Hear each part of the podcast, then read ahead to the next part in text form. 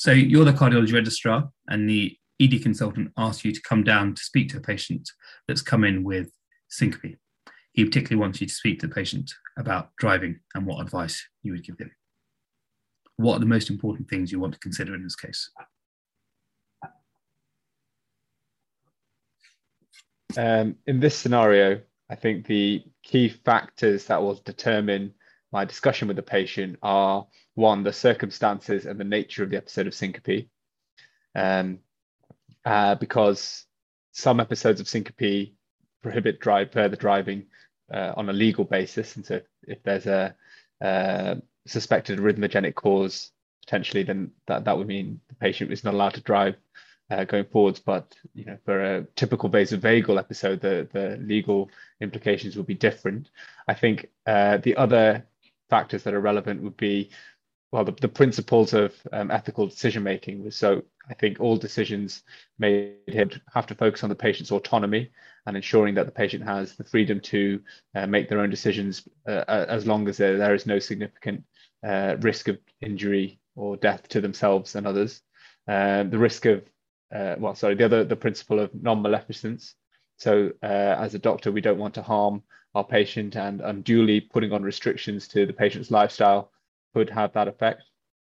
Uh, also beneficence, which is to try and maximize the positive impact we have on, on our patients. And so uh, that can be through keeping the patient safe, uh, ensuring any further investigations that need to be done as an inpatient are done, um, and also the patient is you know, not kept in unnecessarily. And finally, the principle of justice, which is that if there are legal uh, implications, which in this circumstance there are, um, that the patient is made aware about that and we act on those. And so I think after I uh, asked some further clinical questions to the patient, reviewed the investigations myself, um, and spoken to the ED consultant, I would decide what this patient's risk uh, is of further episodes. I would also want to find out whether they drove a car or a type 1 vehicle, or if they also drove a type 2 vehicle like a bus or a lorry, because the uh, legal implications are different for that.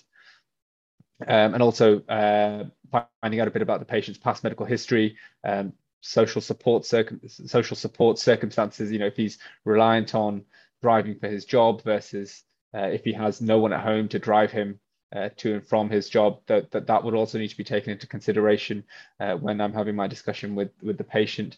Um, and also, I'd also like to have a good idea of what further investigations this patient would need for me to be able to reach a definitive decision um, on whether they can drive or not, because it's you know important that this patient is not left hanging uh, for longer than, than necessary. Um, so they would be the principles that would inform my conversation with the patient. Um, and I would also want to think about how much of this would have to be done as an inpatient and keep the patient in versus what can be done as an outpatient efficiently and quickly uh, for me to reach a decision uh, with the patient going forward. So that would be the nature of the, the conversation I would have. Yeah, thanks very much.